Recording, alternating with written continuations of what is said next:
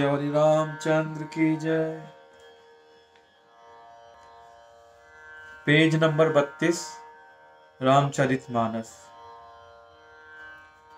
मने मनिक मुक्ता छवि जैसी, आही गिरी गज सिर सोहन तेसी, नृप किरीट तरुणी तनु पाई, लहहि सकल शोभाधिकाई। मणि, मणिक और मोती की जैसी सुंदर छवि है। वह सांप, पर्वत और हाथी के मस्तक पर वैसी शोभा नहीं पाती। राजा के मुकुट और नवयुक्ति स्त्री के शरीर को पाकर ही ये सब अधिक शोभा को प्राप्त होते हैं।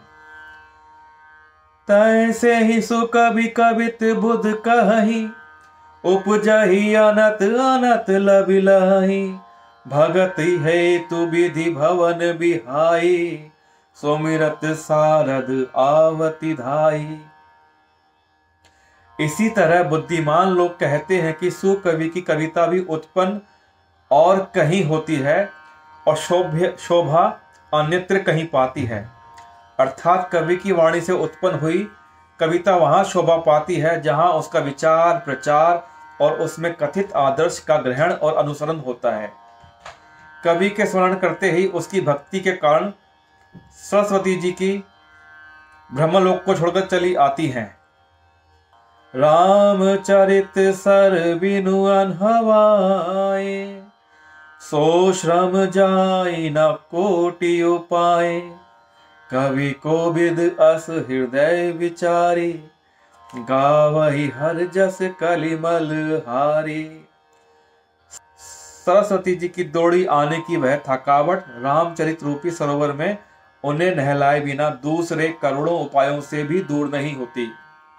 कवि और पंडित अपने हृदय में ऐसा विचार कर कलयुग के पापों को हरने वाले श्री हरि के यश का ही गान करते हैं। किन्हें पाकृत जन गुण गाना, सिर धुनि गिरा लगत पछिताना, हृदय सिंधु मति सीप समाना स्वाति सारद कहीं सुजाना। संसारी मनुष्यों का गुणगान करने से सरस्वती जी सिर धुनकर पछताने लगती हैं कि मैं क्यों इसके बुलाने पर आई। बुद्धिमान लोग हृदय को समुद्र, बुद्धि को सीप और सरस्वती जी को स्वाति नक्षत्र के समान कहते हैं। जो बरसई बरबारी विचारो हो ही कवित मुकुता मनी चारो। इसमें यदि श्रेष्ठ विचार रूपी जल बरसता है तो मुक्ता मणि के समान सुंदर कविता होती है।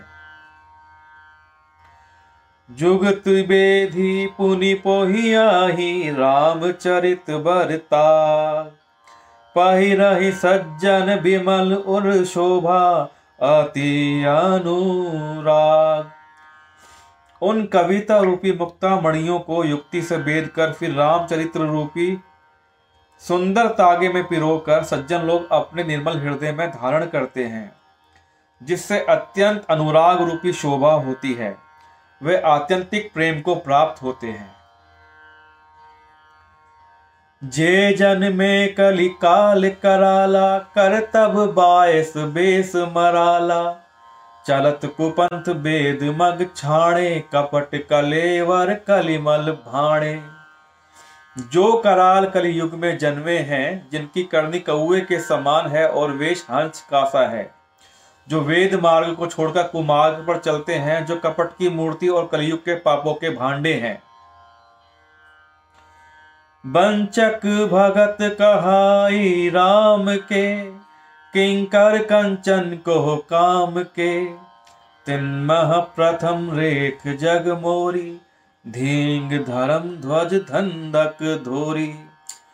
जो श्री राम जी के भक्त कहलाकर लोगों को ठगते हैं, जो धन, लोभ, क्रोध और काम के गुलाम हैं, और जो ढींगा ढींगी करने वाले धर्म ध्वजी, धर्म की झूठी ध्वजा फहराने वाले दम्भी और कपट के धंधों का बोझ ढोने वाले हैं।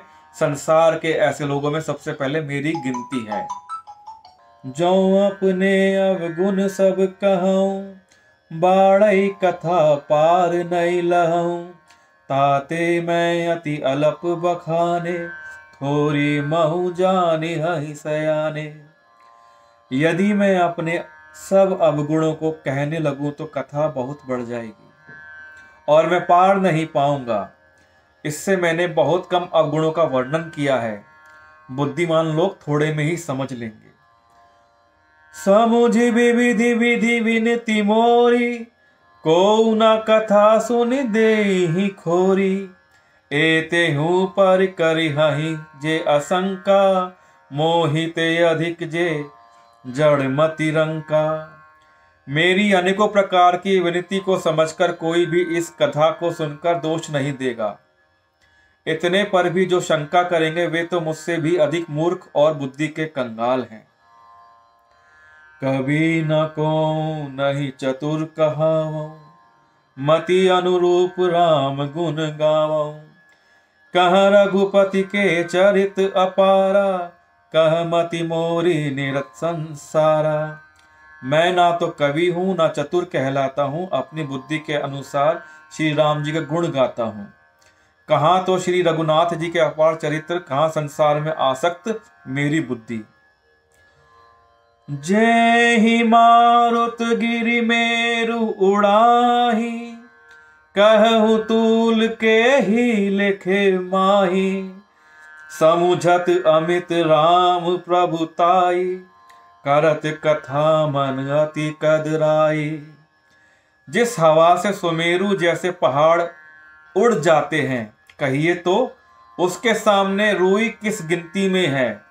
श्री राम जी की असीम प्रभुता को समझकर कथा रचने में मेरा मन बहुत हिचकाता है।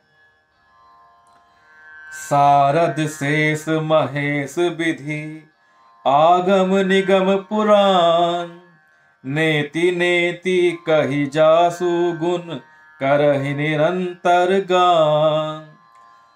सरस्वती जी, शेष जी, शिव जी, ब्रह्मा जी, शास्त्र, वेद और पुराण, ये सब नेति नेति कहकर पार नहीं, ऐसा नहीं ऐसा नहीं कहते हुए सदा जिनका गुणगान किया करते हैं।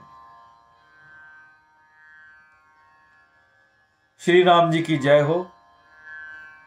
श्री हनुमान जी की जय हो। रामायण जी की जय हो।